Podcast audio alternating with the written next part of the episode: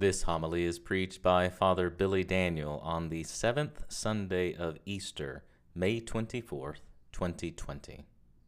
The Pulitzer Prize winning novel by Cormac McCarthy, McCarthy, The Road, tells the story of a boy and his father traveling across a barren post apocalyptic world that has been reduced to dust and ash, desperately trying to survive while also attempting to remain human in the process, to still be the good guys, even while everyone else seems to have forgotten who they are. That's the trouble with memory, says the father to his son. You forget what you want to remember, and you remember what you want to forget. Trudging the derelict road, they scavenged for food, rummaging through homes laid bare by some cataclysmic event we never learn about, or just ruined by the hands of humans who have forgotten their purpose to nurture creation as their own. It becomes increasingly difficult for the two of them to actually remember who they are. On one occasion, upon entering an abandoned home to look for food and supplies, the father stumbles past a full length mirror in one of the rooms and immediately draws his pistol to fire, not realizing he had stumbled upon his own reflection. McCarthy emphasizes this forgetfulness to which an ashen world hidden from the sun compels, highlighting this reality uh, by, by actually never sharing the, the characters' names, the boy and his papa, nor anyone else in the story for that matter. The world is reduced to anonymity. Time has stopped there's no more past and therefore no more future.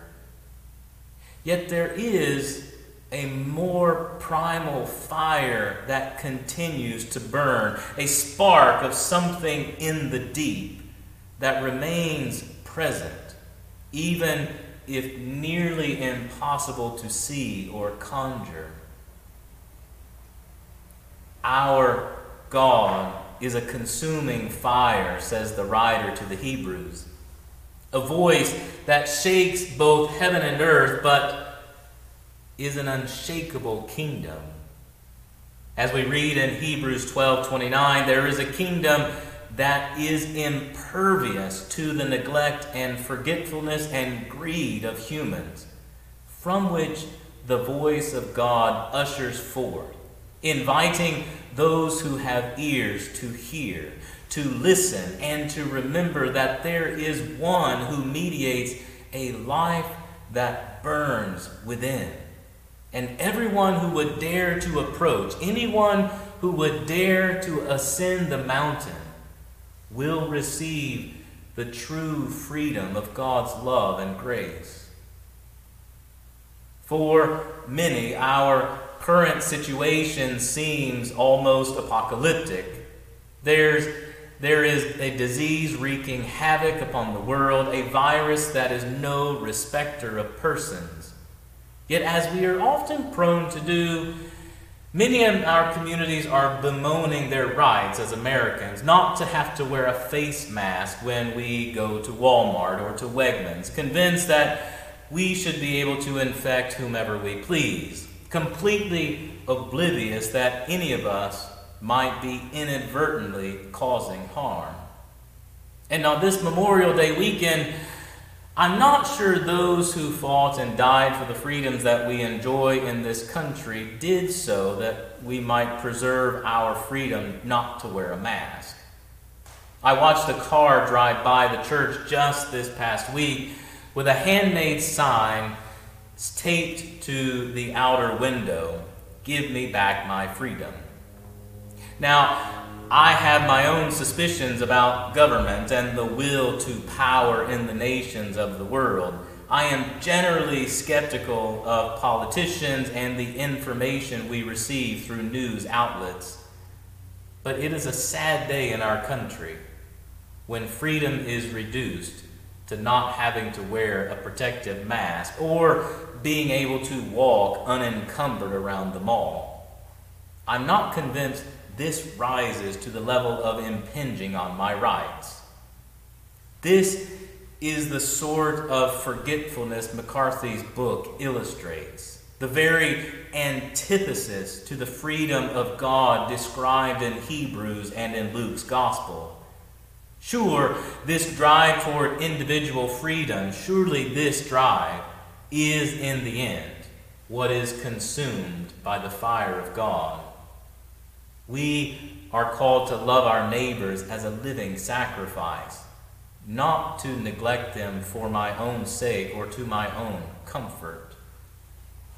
The coronavirus, it seems to me, continues to expose deep set proclivities in our culture, not least of which is the failure of the Human Rights Project. What began as an attempt to recapture the dignity and civility of humanity is continually reduced to one individual's pursuit over against another's, forgetting that there is something more primal than rights, something much stronger than a virus, something far more healing than a mask or a vaccine. Do not rejoice at this, says Jesus. Do not rejoice that the spirits submit to you or that you can make the well, you can make well the sick. Do not rejoice that your wisdom and understanding pierces through the flattened linear perspectives of this world, its teachings, or its prophets. Rather, says Christ, rejoice that I know who you are. Rejoice that God does not forget you, even as the world desperately attempts to forget its Maker, even though we often forget God. God does not forget us. God does not behave like a spoiled child. The precipice on which we stand today is one where we can either continue learning who we are by learning the names of those around us. And by that I mean learning who we really are as a community.